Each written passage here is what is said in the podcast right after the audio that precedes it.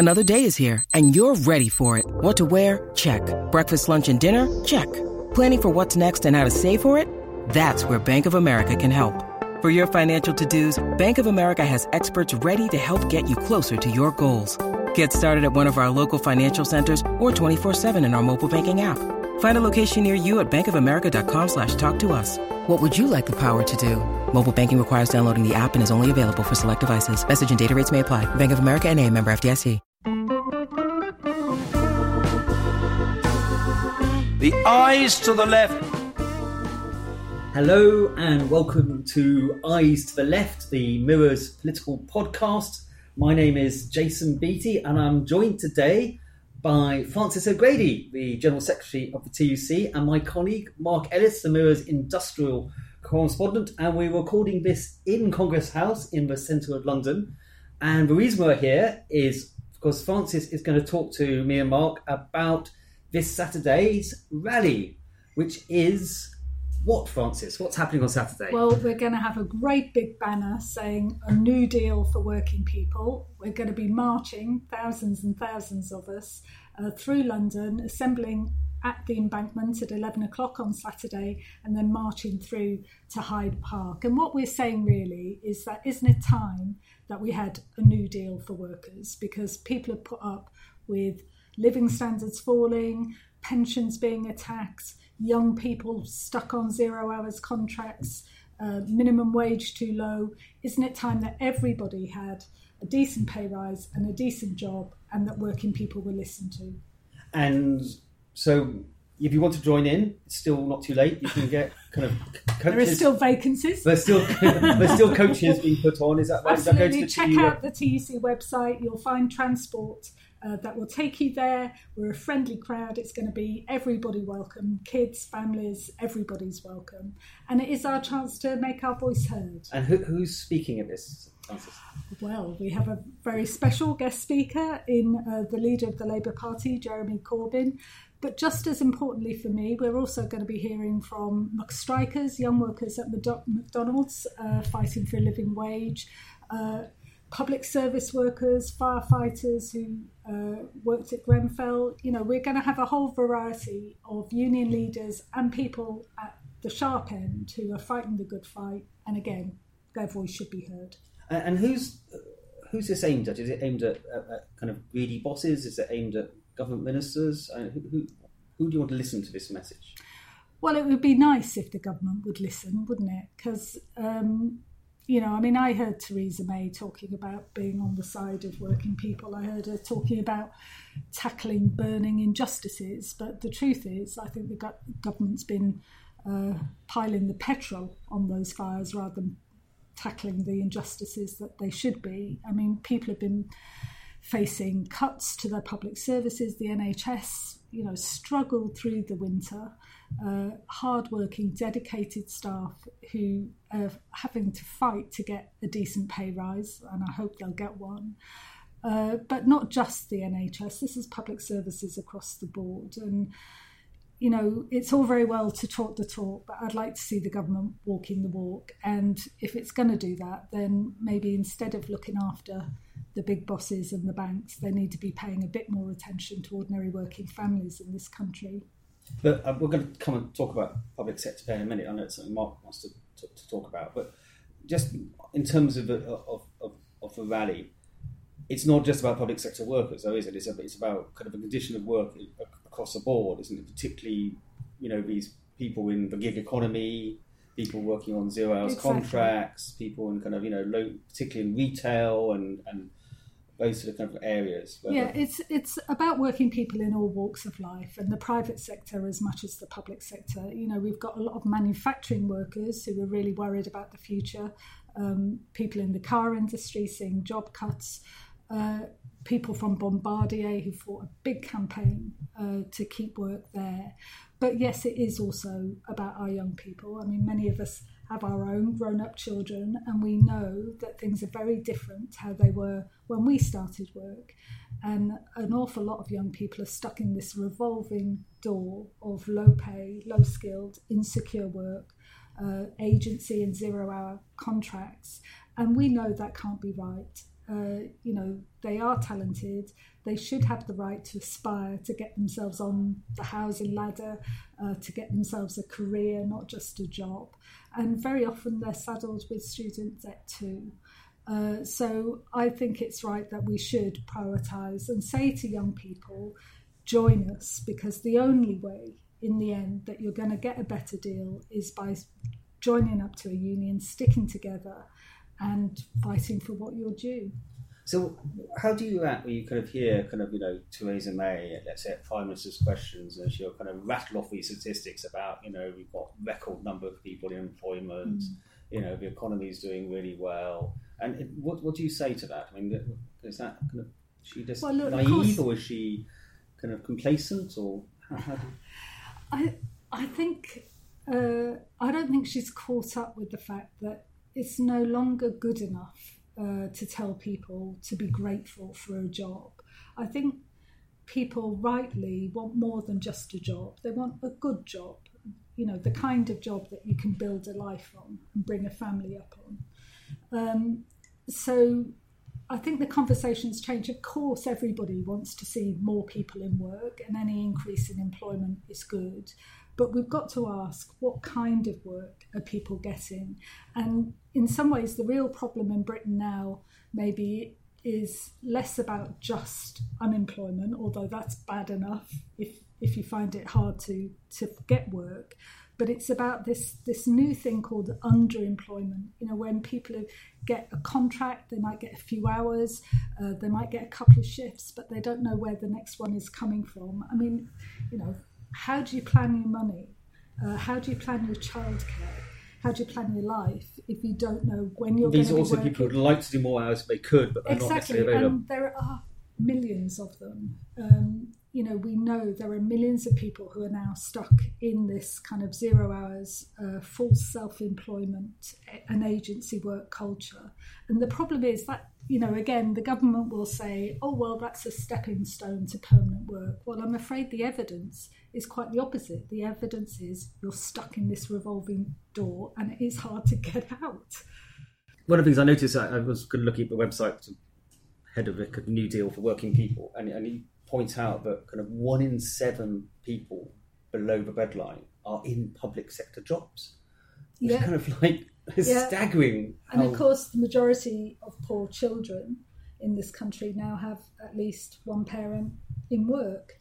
So the face of poverty is now about working poverty as much as um, unemployment, and that is a real shift. You know, and everybody should be worried about that, and more to the point, politicians should be doing something about it.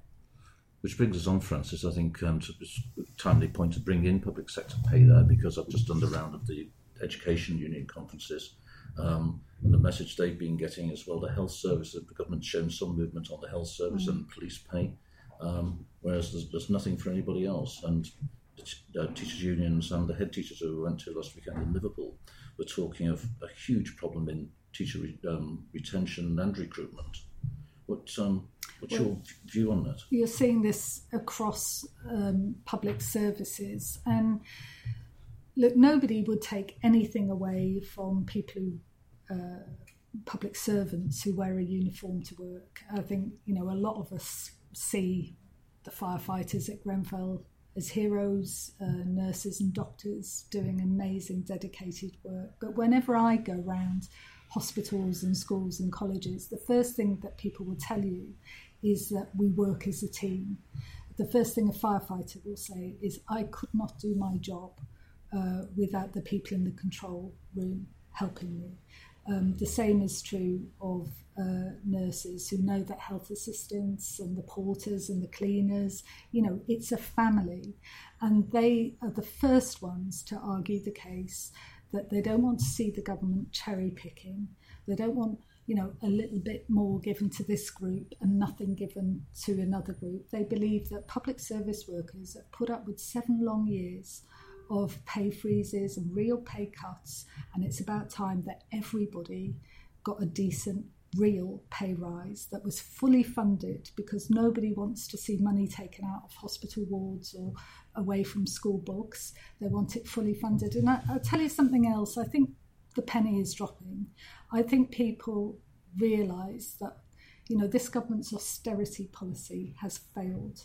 Um, it's sucked the life out of local economies, and I'm afraid it's plain common sense that if people have money in their pockets through decent wages, they tend to spend it locally in local shops and businesses, and that's good for the economy. And I don't understand why the government doesn't get it because austerity has clearly failed. We, we know from official figures that um, most people in the public sector are what, some 15% worse off than they were Yeah. in 2010. And yet, I'm, I'm hearing from union contacts on, on almost a daily basis that members who are, who are providing vital public services and relying on food banks. Yeah, I mean, you know, it's a disgrace, frankly, and uh, you know, it's about time that the government fessed up and uh, coughed up. And after all, this is our money, and we know that taxpayers believe it's the right thing to do. So uh, politicians shouldn't be standing in the way of that, and we should make sure that public servants get the pay rise that they have earned. You know, this isn't charity, they've earned that money. They've been patient long enough, some would say too long. Um, so it's about time they got that real pay increase. Can, can you see what's the next stage in, in the campaign to, to get a, Well, a better pay rise? I think, um, you know, and all credit to union negotiators across the board uh, because they've been working really hard and working together really hard. Um, you know, and I think we'll begin to see those offers coming through in the NHS and elsewhere.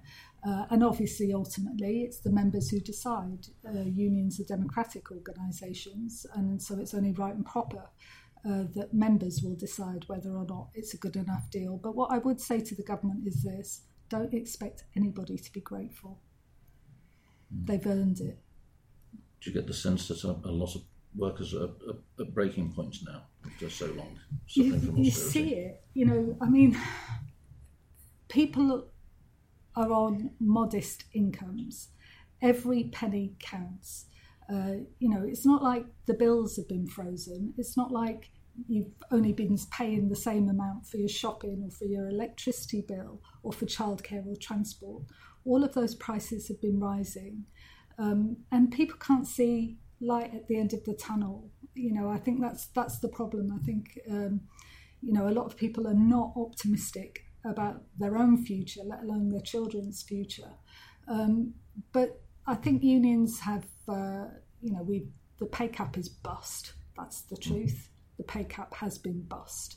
Uh, but that's not good enough. It's the real pay increase across the board, fully funded. That's what people want to see. Can I just ask a question? It's the 150th anniversary of the trade unions this year, and, I, and, and one of the things which kind of struck me is that, that the people who are now most in need of unions, which is the people we've been talking about, the, the people in the gig economy, the people, the agency workers, those on zero hours contracts, are often the people who aren't actually members members of unions. And I'm just wondering how you get round that because you're representing people Yeah. who are both most in need of representation but are least likely to have joined a union. Yeah. Well, you know, I I'm not complacent at all about the future of the trade union movement. We we are celebrating our 150th birthday, uh, but I want to focus on the next 150 years and how we make sure that we bring a whole new generation of young people into our ranks because we know that trade union membership is your best protection, your best chance of getting not just fair pay, but for young women, equal pay um, and decent treatment at work. But it is very tough organising when you've got people on this uh, revolving door of uh, low paid, uh, zero hours jobs. And I think we have to think a bit more imaginatively. So, what we've been doing is behind the scenes, quietly, we've been working with hundreds and hundreds of young people in the private services economy. Um, you know, people working in warehouses or doing driving jobs or um, hospitality and shop workers, and we've been asking them what they would want from a union. What do they want? What you know, what do they feel about work? What do they like about their job? What do they hate about their job? What would they like to change? And how do they believe a union could help them? And how would it be organised in a way that works for them. Um, and you know what's very clear to us is uh, we've learned a lot. They've been sending us their video diaries, their WhatsApp uh, groups, all of that. Um, is that uh, too often young people have really low expectations of how they should be treated. It's almost normal, you know, that um, you might be pulled in to work for free for half an hour before your shift starts. That's considered normal. You know, to most of us, that's that's unpaid labour. that's, yeah. that's against the law. You're supposed to get at least the national minimum wage. Um, they they are sometimes quite frightened. Uh, obviously, they're quite vulnerable. Um, but they do live and work through their smartphones. Um, and uh, too often unions are not as easily accessible as uh, you know Netflix and other other um, services online. Um, so we've got to think afresh, and we will be launching on our birthday uh, a new model of digital trade unionism aimed at those young people who need it most. We you know, we need people's help to spread the word because, as I said, in the end, we know it's only by sticking together that those young people will have a chance of improving their conditions of work. So this would be like you could get membership through an app really quickly, and it could be the fee, the subs could be dependent on how many hours you work, things like that. Or is that what you're exploring? We, we, it's exactly what we're exploring, but critically, it's a, we've been co-creating it, if you like, with these young people. So it's about what they want, and some of the things you forget as you get older. You know, like when you first go into a job and you haven't got a clue really about lots of things and you, you haven't necessarily got that guardian angel putting their arm around your shoulder and telling you when you're doing right, when you're doing wrong. You really do want to get on. You want to progress. You want to, you know, build your nest, be independent, um, have a good Friday night, all of that. Um, but you haven't necessarily got somebody in the same way maybe you did in the old days looking out for you um, and giving you that practical guidance and advice about how to get on at work. Um, so we'll be uh, piloting uh, some of that work. Uh, I think it's going to be fantastic. Actually, I'm really excited about it because, you know, and if we don't try, we'll never know whether we can succeed. But I think I think the appetite is out there. I just think we have to be a bit braver and bolder. And you know, I'm inspired. Uh, the, by the way, the Mirror has done a brilliant job in supporting, for example, the McStrikers. Uh, a lot of them teenagers, and they've had the guts uh, to make their voice heard against one of the most powerful multinational corporations in the world. They've stood up for themselves. I think we'll see lots more young people doing the same. And I hesitate to ask this question because you're the only woman in a room full of men.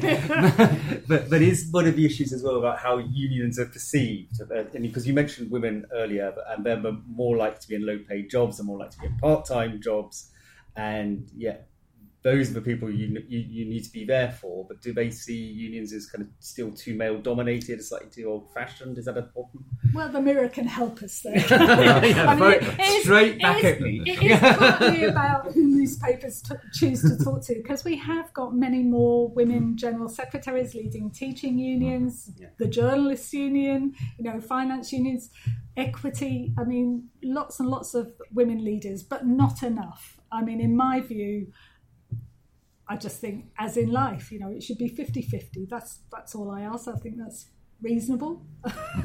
um, but it's also important for us because, uh, you know, we did the TUC and the trade union movement did this huge, big piece of work about sexual harassment and what was happening and how young women in particular were having a miserable time at work because of slime balls, basically not treating them with respect.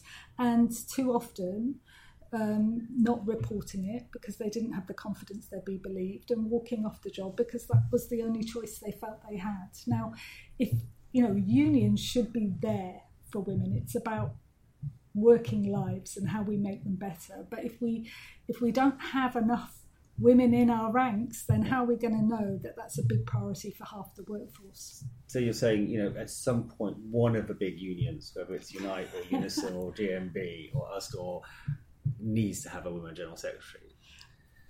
The more women, the merrier. Now, I, of course, believe, as I say, in 50 50. You know, um, we have some incredibly talented, uh, fantastic leaders for both men and women, and a lot of men who are absolutely committed to equal rights for women too, and that's important. Um, but yeah, I would like to see 50 50 representation in trade unions and, well, across the board, really.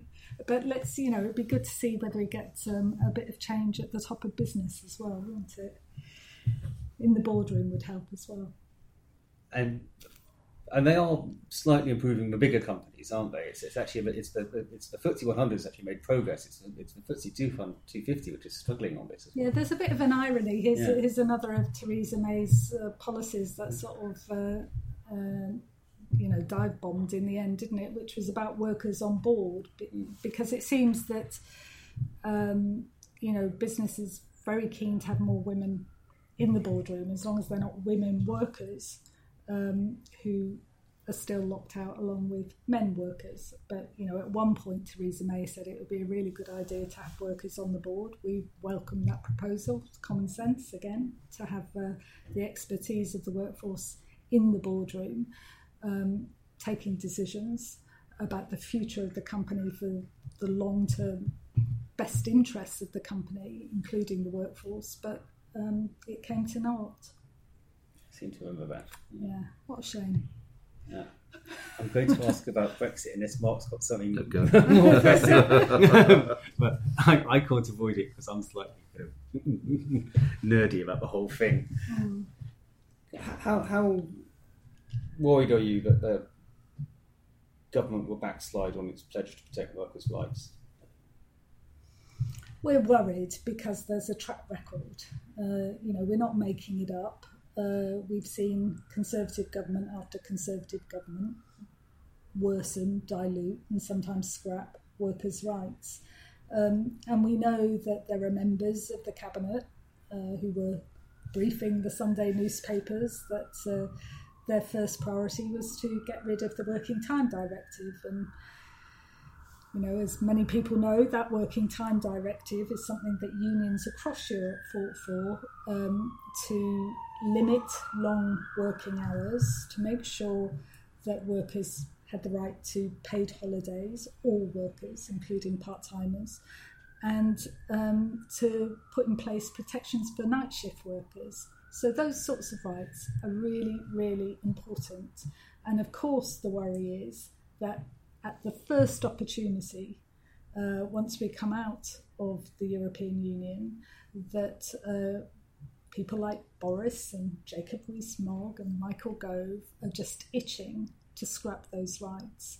Now, uh, you know, I there are lots of other worries as well. Um, certainly concerned about what kind of Brexit we get, because if we get a hard one, what people call a hard one, come out of the customs union, come out of the single market, um, cross your fingers and hope we get a deal with President Trump uh, a lot of us are very worried about what that means for our steel industry, for our car industry, for manufacturing in particular, um, and what that means for opportunities for our young people in the future too. So it's it's obviously a worrying time, and I kind of think this this if you like goes right across the spectrum because I think which whichever way people voted in that referendum, nobody wants to end up poorer Nobody wants to lose their job, and nobody voted to get rid of their rights at work. Now, you, worked quite closely and unusually with the CBI on trying to deliver a softer Brexit. Are, are you worried that, they, you know, if they get what they demand, then they're, kind of they will kind of not necessarily down the river, but kind of you know the alliance may not kind of help in terms of getting a decent deal for workers' rights, or I mean, the job of the CBI is to represent the interests of business. Uh, the job I've got is to represent the interests of working people and our unions. Um, now, do I think that the CBI would lobby hard to get rid of workers' rights? No, I don't. Do I think there are some business leaders who, if it was offered on a plate, wouldn't refuse it? Um, yes, I worry about that. So I think where um, we have had common ground is on two issues that whether it's about expats in the EU or migrant workers here, uh, we both argued that you know people shouldn't be treated as bargaining chips, uh, that people needed certainty for their future, and in fact, as it turns out, we also need desperately need more nurses uh, for the NHS, uh, but also on the issue of Ireland. Uh, because I think this goes beyond party politics or uh, divisions between, um, you know, different groups. This is about uh, decades of work that went in, and trade unions were part of civic society working for peace and a Good Friday Agreement, and nobody wants to see a return to a hard border that might jeopardise that in any way. And you know, you're an experienced negotiator. How do you think this is going to work out? You know, will they go for some sort of a kind of compromise on the customs union or not? What's your, what's your well, first of all, I think it would be helpful if the government rediscovered the art of negotiation, actually, not just in terms of uh, its discussions with uh, the European Commission and Monsieur Barnier, but um, to sort out the divisions in the cabinet and critically to try and bring the country back together again. Uh, because, you know, in the end, this is no different to the sorts of negotiations that unions do, or indeed that most of us have to do in real life, which is yeah, you have to work out what's really important to you and what's really important to the other person, and you have to find out find a compromise. You have to find a way through that brings people back together. At the moment, it feels like you know the cabinet's collectively involved in a loveless marriage uh, where they're you know, not prepared to try and find any scope for compromise amongst themselves, never mind in the country. And that, that's not good for us. It creates huge uncertainty. We know it's scaring away investment, and that will matter in terms of you know many of our manufacturing plants uh, for the future.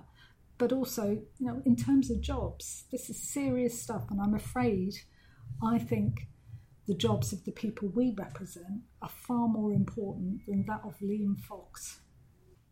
Thank you very much for joining us, Frances. Uh, last plug for the rally on Saturday, May the 12th, a new deal for working people assembling on the embankment at 11am. Is that right? That's right. It's yeah. going to be a fantastic day with thousands and thousands of people all over the country coming together. Uh, there'll be a bit of singing, uh, a lot of fun and some fantastic speakers, including, of course, Jeremy Corbyn. Excellent. Uh, you've been listening to Ayes to the Left. You can go to our website, which is mirror.co.uk forward slash ayes. That's A Y E S, where you can subscribe and leave comments.